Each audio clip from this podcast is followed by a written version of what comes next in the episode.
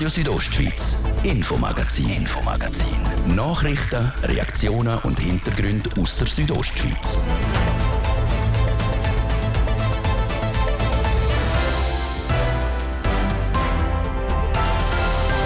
Der erste Tag vom März und gleichzeitig der sechste Tag im Krieg in der Ukraine. Die Solidarität für die Ukrainerinnen und Ukrainer wächst auf der ganzen Welt. Es werden Spenden gesammelt, es fahren Container voll mit Waren gerüstet und es finden überall Friedensdemos statt.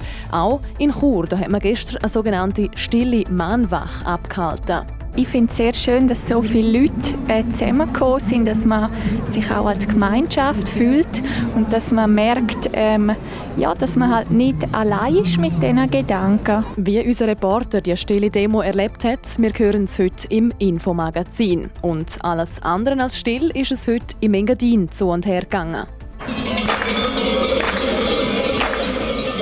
Beim Chalanda Mars haben heute die Engadiner Buben und in Samada zum ersten Mal auch die Mädchen den Winter vertrieben. Wie die Veränderung der Tradition bei den Leuten im Dorf angekommen ist, wir haben nachgefragt. Das ist das Infomagazin. Schön, sind ihr mit uns an dem Dienstagabend. Am Mikrofon ist Adrian Kretli. Die ganze Welt schaut momentan auf die Ukraine. Seit dem Angriff von Russland vor sechs Tagen steht die Welt irgendwie Kopf. Auch bei uns. Nur sind einem da in dieser Situation einfach die Hände gebunden. Man kann mehr oder weniger nur von außen zuschauen und hoffen, dass es bald ein Ende nimmt. Ihr Mitgefühl für die Leute in der Ukraine zeigt, haben gestern auch mehrere hundert Leute bei einer stillen Mahnwache in Chur. Der Livia Biondini war vor Ort.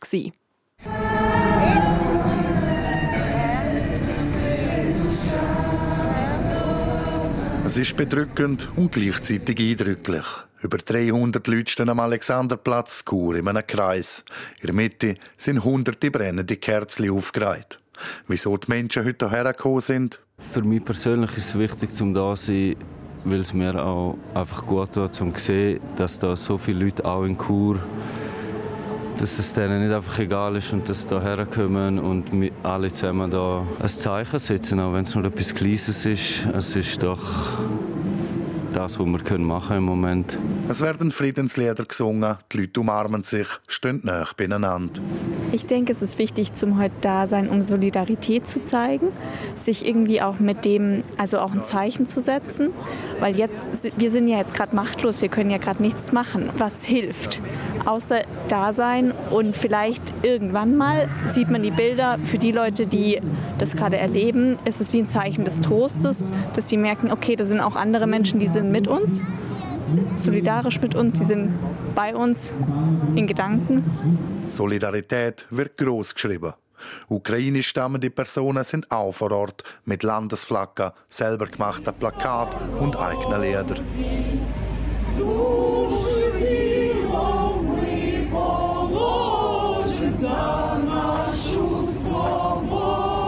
Betroffenheit ist vielen Leuten anzusehen. Einige haben Tränen in den Augen, andere stehen mit geschlossenen Augen da und summen die Lieder mit. Hevenu Shalom Alechem, Bella Ciao, Blowing in the Wind, die Friedensklassiker erfüllen weiterhin die Abendluft in der Churer Innenstadt.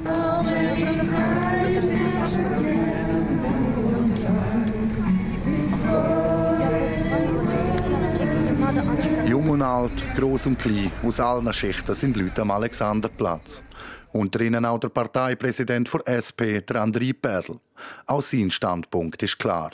Ich glaube, es ist äh, wichtig, dass man international Solidarität zeigt, dass man äh, auch wenn man jetzt weiter weg ist vom Krisengebiet, dass man zeigt, dass man das nicht einfach hinnimmt, dass man zusammensteht, auch als europäische Zivilgesellschaft und sagt, Angriffskrieg im 21. Jahrhundert, das gibt es einfach nicht, das tolerieren wir einfach nicht.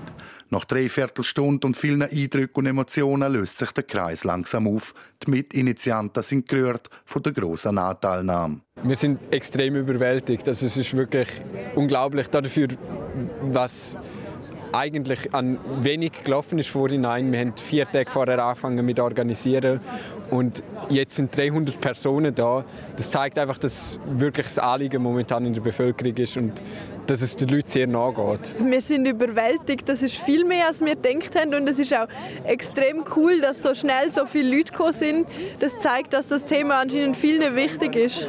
Churer Bevölkerung zeigt viel Solidarität mit den Leidtragenden vom Krieg in der Ukraine. Der Livio Biondini mit einem Einblick von der stillen Mahnwache, die gestern Abend in Chur für alle Menschen in der Ukraine und für ihre Angehörigen auf der ganzen Welt stattgefunden hat. Und wir bleiben gerade beim Thema, bei dem Thema, wo uns seit mehreren Tagen der Schnuff anheben lässt. Die Solidarität die ist riesig und fast alle Länder stellen sich auf die Seite der Ukraine. Wegen dem Krieg rechnen Hilfsorganisationen damit, dass Hunderttausende Menschen aus der Ukraine schon auf der Flucht sind. Ob auch Graubünden sich für die Menschen auf der Flucht einsetzt, ist momentan noch nicht klar. Der Livio Biondini hat nachgefragt.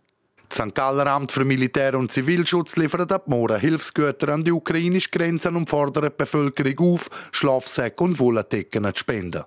Ob der Kanton Graubünden so etwas auch geplant hat, weiss der Bündner Regierungspräsident Markus Gaduff. Im Moment müssen wir sicher prüfen, was für Möglichkeiten es gibt. Es braucht aber sicher eine Koordination in der gesamten Schweiz äh, und nicht, dass es da Einzelaktionen gibt, sondern wenn, dann soll es äh, gesamtschweizerische äh, koordinierte Aktionen geben. Die verhängten wirtschaftlichen Sanktionen vom Bund und der EU gegen Russland dürften auch Unternehmen in Graubünden betreffen, unter anderem im Tourismusbereich und für Betriebe, die Ressourcen aus Russland beziehen. Das ist absehbar, dass es hier Einbußen geben wird, dass so ein Krieg äh, natürlich Unsicherheit äh, verursacht und Unsicherheit äh, ist immer schädlich für die Wirtschaft. Also da wird sicher Folgen geben für die Wirtschaft. Wir sehen auch steigende Rohstoffpreise.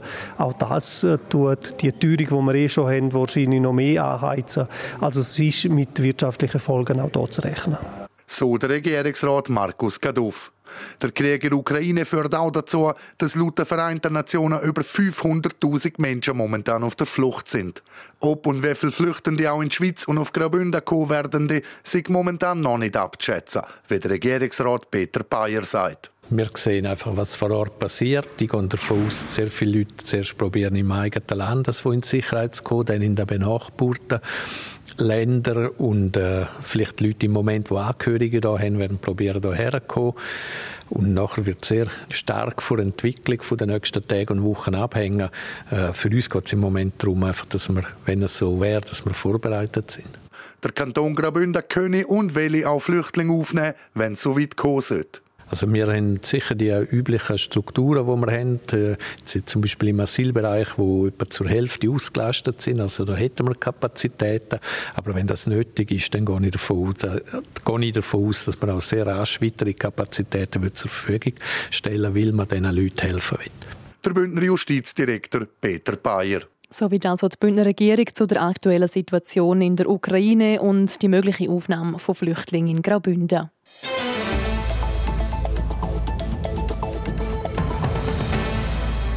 Es war in den letzten zwei Jahren das Thema. Corona. In den Medien hat es jeden Tag wieder neue Meldungen zu den Infektionszahlen, neue Massnahmen oder zu der Impfquote gegeben. Und dann, vor ein paar Tagen, die totale Wendung. Von heute auf morgen ist all das plötzlich im Hintergrund. In den Medien ist der Krieg in der Ukraine das dominierende Thema geworden. Francesca Albertini über eine Entwicklung, die es im Medienbereich so noch nicht oft gegeben hat. Egal ob eine Push-Nachricht über das Handy, beim Zeitunglesen oder beim Radio hören. Seit ein paar Tagen dominiert dort fast nur noch der Krieg in der Ukraine und die Folgen davon. Durch das ist Corona komplett von der Bildfläche verschwunden. Das Thema, das vorher zwei Jahre lang immer wieder Titelseiten und Schlagzeilen gefüllt hat. Wir haben ein neues Ereignis, das äh, eben der Ukraine-Krieg oder der Krieg in der Ukraine, der jetzt an Dringlichkeit gewonnen hat und damit äh, sind andere ältere Themen äh, jetzt ein Stück weit eben erstmal weniger wichtig geworden. Sagt Ulla Autenried, Forschungsleiterin im Medienbereich an der Fachhochschule Graubünden. Dringlichkeit ist aber nicht der einzige Grund, dass jetzt viel weniger über die Pandemie berichtet wird. Der Corona-Konflikt, der begleitet uns jetzt schon eine ganze Weile. Das heißt, da ist eine gewisse Gewöhnung eingetreten, wenn man so möchte. Und dazu kommen dann noch andere Faktoren, äh, warum uns der, der Ukraine-Konflikt oder der Krieg in der Ukraine auch so betrifft. Da ist eine gewisse räumliche und politische Nähe jetzt im Verhältnis zu anderen Konflikten und Kriegen. Du das Gefühl, dass der Krieg jetzt näher vor unserer Haustür stattfindet als zum Beispiel ein Krieg in Afrika, fühlen die wir uns automatisch betroffener. Verstärken tun das natürlich auch Fotos aus dem Kriegsgebiet. Das heißt, wir kriegen ganz viele Bilder, ganz viel Live-Material direkt vor Ort. Ja. Der Präsident der Ukraine berichtet live von der Front, wenn sie so möchten. Ähm, und äh, wenn ich gute Bilder habe, dann rückt auch das natürlich ins Interesse. Und äh, hinzu kommt noch, dass wir natürlich einen sehr gewaltvollen Konflikt haben. Das hat eine zusätzliche Dynamik in Berichterstattung über einen Krieg gebracht, wo sich das Ereignis auch sonst schon komplett überschlönt. Umso grösser ist darum natürlich das Interesse am Ukraine-Konflikt. Ein tragisches Thema. Und eben genau darum, weil es tragisch ist, packt es die Menschen vielleicht noch mehr als andere Themen. Trotzdem soll ich mal laut der Expertin darauf achten, dass man sich nicht zu fest von so Sachen abziehen lässt. Also wenn ich den ganzen Tag äh, auf Twitter entsprechende Meldungen uneingeordnet wahrnehme, dann kann das natürlich Gefühle von Angst auslösen oder ja, äh, also das generiert natürlich unglaublich auch Betroffenheit. Also es hat definitiv eine Wirkung. Wie stark die Auswirkungen auf uns persönlich sind, lässt sich Luther Ulla Autenried aber nicht abschließend einordnen. Das sage ich individuell und käme sehr stark darauf an, wie viel und intensiv man verschiedene Medienkanäle nutzt und Nachrichten liest. Francesca Albertini hat berichtet.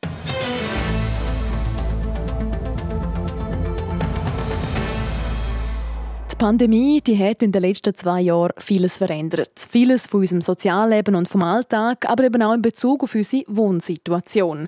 Eine neue Studie von der Grossbank Credit Suisse hat den Immobilienmarkt im letzten Jahr untersucht und gesehen, dass auch der sich wegen der Pandemie stark verändert hat. Der Markus Seifer berichtet. Seit Corona, seit Bleiben Sie zu Hause, haben sich Prioritäten beim Wohnstandort und am Arbeitsplatz verschoben. Das bestätigt der Freddy Hasenmeile, der Leiter Immobilienanalyse bei der CS. Es kommt dadurch zu einer Aufweichung der räumlichen Trennung, auf eine Aufweichung der räumlichen Trennung zwischen Wohnen und Arbeiten. Das heißt, die Städte verlieren dadurch an Anziehungskraft.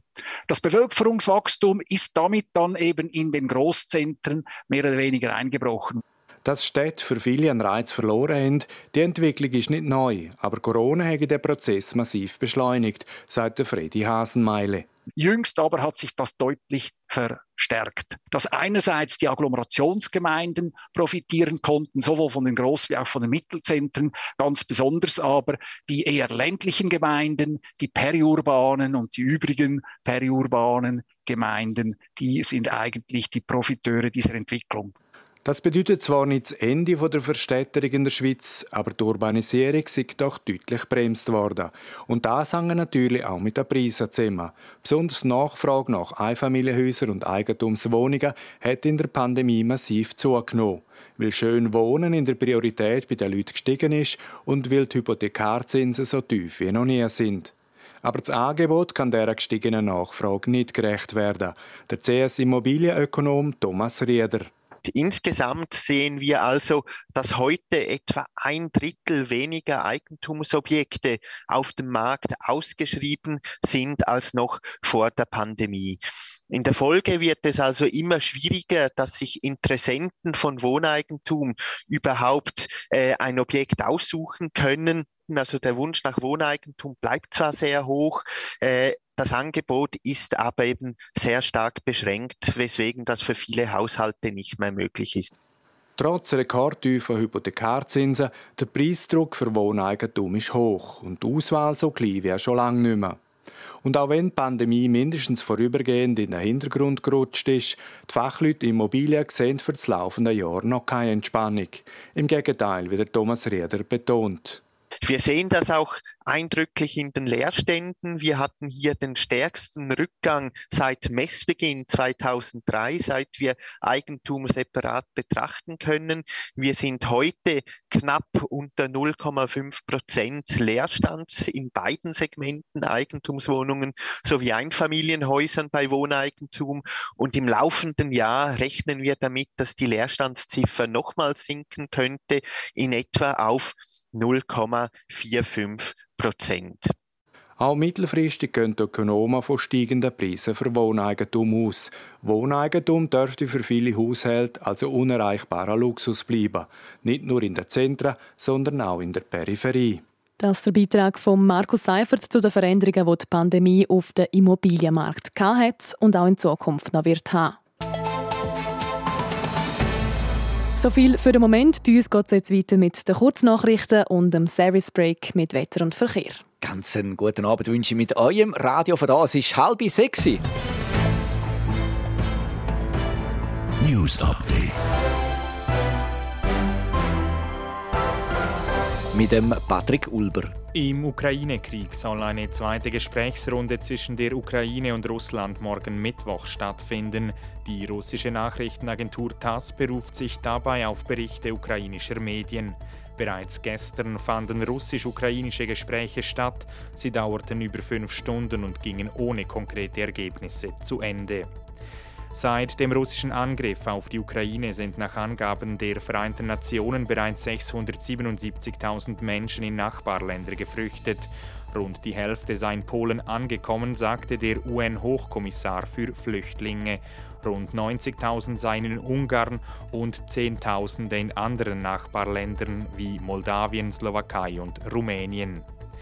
Großbritannien verbietet allen Schiffen, die mit Russland in Verbindung stehen, die Einfahrt in seine Häfen. Das teilte der britische Verkehrsminister auf Twitter mit. Das Verbot gelte für Schiffe, die unter russischer Flagge fahren, in Russland registriert sind oder von Russland kontrolliert werden. Zum Schluss noch in die Region. Im Skigebiet Corviglia im Oberengadin ist es gestern zu einem tödlichen Unfall gekommen. Wie die Kantonspolizei Graubünden mitteilt, fuhr ein 81-jähriger Mann unkontrolliert neben die Piste und kollidierte dort mit Steinen. Dabei verletzte er sich am Kopf. Trotz Reanimationsversuchen verstarb der Mann noch vor Ort. Wetter. Präsentiert von Tanzschule Home of Dance. Die Tanzschule in Kur für alle Partens. Von Disco Fox über Salsa bis zu Hochzeitstanz und Bachata. www.homeofdance.ch wir gehen auch heute an einem verbreitet wolkenlosen Abend entgegen. Es gibt also meistens sternenklare Nacht mit entsprechend tiefen Temperaturen. Im Churer Rheintal zum Beispiel sinkt das Thermometer auf rund minus 3 und im Oberengadin sogar auf minus 19 Grad. Morgen Mittwoch gibt es nochmal einen wunderbaren Wintersporttag, wenn auch nicht mehr ganz überall wolkenlos. Da und dort schieben sich morgen ein paar hohe Wolkenfelder vor die Sonne. Temperatur am Morgen tagsüber ähnlich wie heute. Im Churer Rheintal steigt das Quecksilber auf bis zu 11 Grad, in Disentis gibt es 6 und in Arosa maximal 2 Grad. Verkehr präsentiert von Autowalzer AG, Ihrer BMW-Partner im Rheintal. Autowalzer.ch neu auch mit BMW Motorräder in St. Gallen. Wir haben Stau oder stockend aktuell in der Stadt Chur und zwar auf der Masanzerstraße stadtauswärts mit einem Zeitverlust von bis zu 10 Minuten. Dann auf der Umfahrung Süd stadtauswärts, auf der Kasernenstraße stadtauswärts und im Bereich Autobahn Kreisel Chur Süd. Dort brauchen wir im Moment bis zu fünf Minuten länger. So sieht es gut aus. Wir haben keine weiteren Meldungen über größere Störungen für euch. Allen unterwegs wünschen wir weiterhin eine gute und eine unfallfreie Fahrt. Verkehr. Ich gebe zurück in die Redaktion zur Adrienne Kretli. Radio Südostschweiz, Infomagazin, Infomagazin. Nachrichten, Reaktionen und Hintergründe aus der Südostschweiz.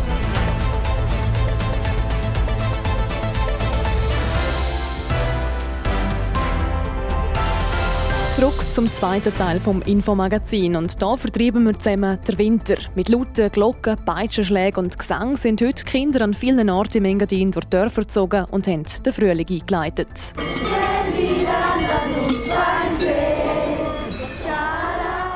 Wir sind heute Morgen früh beim Chalanda Marz in Samaden mit dabei gewesen. Die Reportage gibt es als nächstes. Und wir machen einen Abstecher ins Skigebiet. In der Sportferien diese Woche schauen wir hinter die Kulissen. Heute hinter die Kulissen vom Bergrestaurant. Wir arbeiten dort, wo andere Ferien machen.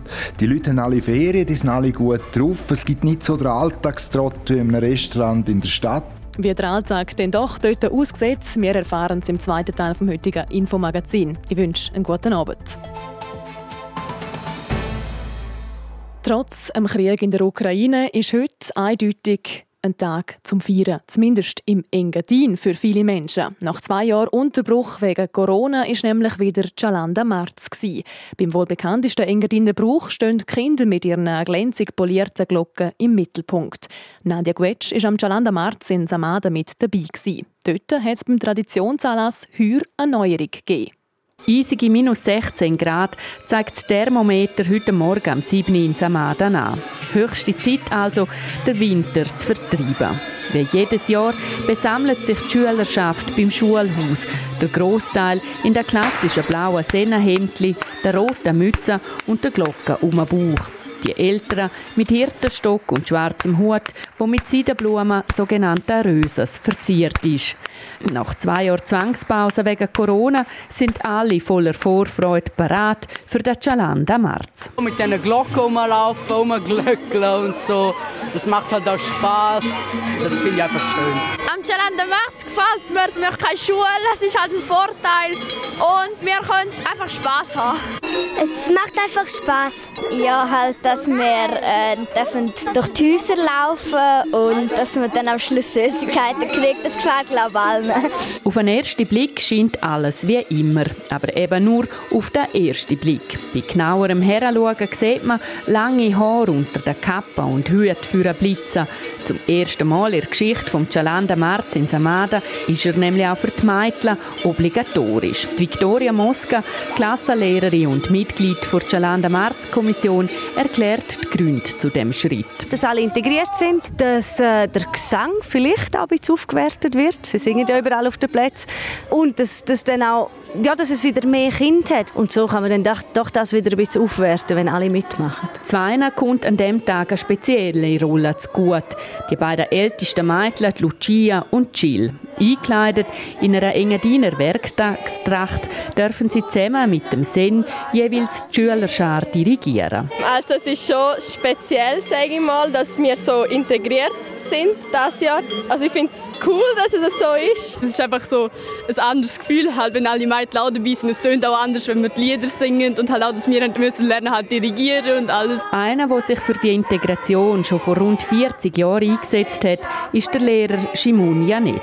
Die Blick, den ich gekriegt habe, äh, haben die Band geredet. Also das ist äh, ein No-Go Mir hat man dann gesagt, der Chalanda Marz in Samada ist ohne Mädchen. Das war die Antwort gewesen, und es ist nicht einmal gross darüber geredet worden. Entsprechend berührt ist er am heutigen Tag beim Betrachten von den über 220 Kindern, die mit ohrenbetäubendem Lärm durch das Oberengadiner Dorf ziehen. Und er sagt, äh, Traditionen müssen sich auch entwickeln und wir haben eine andere Zeit und äh, vielleicht auch einen anderen Zeitgeist. Und ich finde, dieser Schritt ist jetzt äh, notwendig. Gewesen. Wie emotional das Thema der Integration der Mädchen in der Chalanda Marz ist, zeigt auch eine Umfrage bei den Zuschauerinnen und Zuschauern. Ja gut, als äh, alter Samatner ist man da mit gemischten Gefühlen unterwegs. Äh, ist ein sehr äh, ungewohntes Bild. Ähm, Tradition ist ja ist eine Tradition, man kann darauf beharren, dass es alt bleibt, so wie es einmal war, oder man probiert es zu verändern. Ja, das hätte schon im 20. Jahrhundert gut hergepasst. Ich sehe nicht, warum sie nicht auch könnten mitgehen Auch für das Bild ist es schön. Die Buben seinerseits sehen das so. Es sind halt viel mehr Leute, aber an sich finde ich es eigentlich nicht schlimm. Also, ist eigentlich noch schön. Ja, ich finde, es ist halt eine Tradition, die eigentlich nur Jungs machen. Und ich bin nicht so der Fan von dem. Aber ich finde es trotzdem cool, dass es halt mehr Leute dann auch sind. Auch der Großteil der Mädchen hat Freude, am Chalandamarz integriert zu sein. Bis auf das Grüppli hier. Ja, weil es kalt ist, viel zu früh und ja, es ist halt einfach streng. Es ist einfach Bubensache. Und trotzdem, etwas bleibt schlussendlich gleich wie jedes Jahr. Zusammen ziehen sie durch das Dorf, sammeln Süßigkeiten und Geld und geben auf den jeweiligen Plätzen beim Peitschenknallen und Singen das Beste.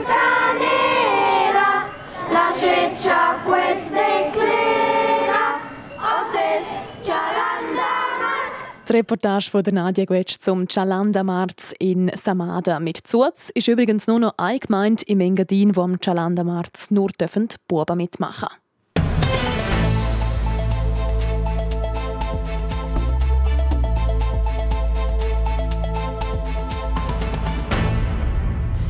diese Woche werfen wir einen Blick hinter die Kulissen vom Bündner Skigebiet. Wie laufen die Vorbereitungen der Skischule? Wie wird der Lift revidiert? Und wie werden alle hungrigen Mühler verpflegt? Heute gehen wir nämlich ab in die Wärme. An den Ort, wo man gerne mal eine heiße Schoki und einen Nussgipfel zum Znüni nimmt oder zum Mittag eine Portion Pommes und eine Käserösche auf den Tisch kommen. Sarah Spreiter war im Bergrestaurant. Noch immer ist es bewölkt in Tschirtschen. Das halten die Schneesportlerinnen und Schneesportler aber nicht davon ab, ihre Ausrüstung anschnallen und ein paar Schwünge zu suchen. Auch einsteigen ein ins erste Bändchen ohne Ski, dafür mit einem Mikrofon in der Hand. Hier oben angekommen, werde ich abgeholt. Guten, Guten Morgen. Morgen. Hallo. Und zwar von Andi Ambühl. Er führt das Bergrestaurant Hühnerköpf. Ja, jetzt ist äh, die Ruhe vor dem Sturm. Das Bergrestaurant wird jetzt am Mittag wahrscheinlich relativ voll sein. Es ist Hauptsaison. Was gefällt Ihnen am meisten an diesem Job, um hier oben zu arbeiten im Berggebiet? Wir arbeiten an Orten, wo andere Ferien machen. Äh, die Leute haben Ferien, wir haben Freude, um die zu bewirten. Wir sind mit Lieb und Seele Gastwirten und, und uns macht das einfach Spaß kommt dazu, dass wir eine sehr kurze Saison haben. Wir haben drei Monate lang äh, geht zu und her bei uns und nachher haben wir aber wieder Ruhe bis im Sommer und können uns andere Sachen widmen. Sie haben gerade gesagt, es geht recht zu und her. Wie geht man so mit dem Stress um? Eben, am Mittag ist es wahrscheinlich einmal relativ zackig, muss gehen. Ja, wie geht man so mit dem um, Sie und Ihre Mitarbeitenden? Also wichtig ist, dass wir vorbereiten. Du musst einfach bereit sein. Wenn die Gäste kommen, musst du bereit sein. Äh, wir haben das Glück, wir haben ein Top-Team. Wir sind eingespielt, jeder hilft einander, jeder schaut aufeinander. Und äh, ja, das hat sich so eingeschliffen. Das, für uns ist das gar kein Stress mehr. Es kommt selten Hektik auf. Und wie läuft so ein typischer Tag bei Ihnen ab?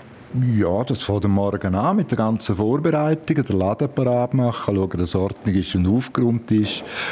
Und äh, dann kommen die Gäste und dann fangen wir an, die Gäste bewirten. Und was reizt Sie, so einem Skigebiet zu arbeiten und nicht irgendwie ein Restaurant führen unten im Dorf oder in der Stadt? Was ist so das Spezielle daran? Warum ja, schafft man im Skigebiet und nicht unten im Tal? Ja, nochmal, wir arbeiten dort, wo andere Ferien machen. Die Leute haben alle Ferien, die sind alle gut drauf. Es gibt nicht so den Alltagstrott wie in einem Restaurant in der Stadt. Der kommt dazu, dass wir natürlich um vier oder fünf äh, ist für uns dann das Geschäft eigentlich gelaufen und dann können auch wir einmal etwas für uns machen. Und am Morgen, wenn wir gut vorbereitet sind, können wir selber mal auf die Ski. Und das ist natürlich toll. Als Erste dürfen die erste Spur hier runterziehen. Und das macht natürlich satt Spass. Ja, aber sie schlafen einmal auch hier oben, haben Sie mir vorher gesagt, einen kurzen Rundgang. Also auf jeden Fall sicher auch schöne Bergkulissen, die man jeden Tag betrachten darf, oder? Unglaublich schön. Also wir haben da Stimmungen, das ist, äh, jetzt haben wir gerade Vollmond gehabt, äh, helle Nächte, äh, das musst du erleben, das kann man nicht erzählen. Und was muss man sonst noch erleben? So, Gibt es irgendeine lustige Anekdote, die Sie jetzt in den Zeiten, wo Sie da oben geschafft haben, vielleicht in dieser Saison oder in der letzten miterlebt haben? Ja, da gibt es da gibt's einen Haufen Sachen. Soll man mal einen sagen, da oben ist das Leben langweilig. Wir hatten mal einen, der mit einem Traktor, mit einem Anhänger auf das Joch überfahren und der ist effektiv am Schluss ist Wanderweg gefahren, bis der Anhänger überstellt hat. Man hat ihn nachher müssen ausfliegen mit einem Transportheli und das zweimal der Hänger und der Traktor. Und das ist so für mich eines der bleibendsten Erlebnisse Also der, für ihn ist es nicht lustig, wir lachen heute noch drüber. Ja, langweilig wird es einem hier oben anscheinend nie. Langsam fühlt sich das Restaurant zur Stärkung, werden Gabuns und Pommes gegessen und dann geht es wieder ab auf die Piste. Verständlich, weil mittlerweile haben sich die Wolken verzogen und die Sonne zeigt sich. Und auch ich verabschiede mich vom Restaurant Hühnerköpf, am Andi und seinem Team, weil für mich geht es talwärts für den nächsten Blick hinter die Kulissen. Und dort schauen wir in unserer Wochenserie hinter das Tor der Bergbahn. Wir besuchen den Betriebsleiter, der dafür zuständig ist, dass die Bahn eben auch immer einsatzbereit ist und sicher fahren kann. Das dann morgen um die gleiche Zeit hier auf RSO. Soweit die Meldungen vom Tag. Wir machen weiter mit den Sportnews. Sport. Und da wirkt sich natürlich auch der Krieg in der Ukraine immer mehr auf die Sportwelt aus. Patrick Ulber. Ja, aus Solidarität mit der Ukraine schließt der Ski-Weltverband FIS alle russischen und belarussischen Athletinnen und Athleten vor restlicher Weltcup-Saison aus. Das Verbot gilt für alle FIS-Wettkämpfe auf allen Stufen. Damit folgt FIS der entsprechenden Empfehlung vom IOC. An den nächsten Langlaufrennen in Norwegen werden aber nicht nur Russinnen und Belarussen fehlen, auch verschiedene Norweger fallen bei den Wettkämpfen am Wochenende aus. Zum Beispiel das ganze Sprintteam rund um den Johannes Hösflot Kläbo, das weil sie das Coronavirus verwünscht haben. Dann zum Schluss noch zum Eishockey. Der EV Zug bindet der Stürmer Gregory Hoffmann langfristig. Der 29-Jährige spielt auch die nächsten sechs Jahre für die Zentralschweizer. Erst vor gut einem Monat ist der Neuenburger aus der NHL zurückgekommen und seitdem hat er für Zuger schon neun Goal und vier Assists geschossen. Sport. Das ist das Infomagazin hier bei uns auf RSO. Das Wichtigste aus der Region, auch die ganze Sendung von heute nochmal zum Nachlesen. Die gibt es online unter südostschweiz.ch radio als Podcast zum Abonnieren oder wenn ihr wollt, jeweils live vom Montag bis Freitag immer am Abend nach der Viertel ab 5 Ich wünsche weiterhin eine gute Zeit mit RSO. Am Mikrofon war Adrian Kretli. Radio Südostschweiz, Infomagazin, Infomagazin. Nachrichten, Reaktionen und Hintergründe aus der Südostschweiz.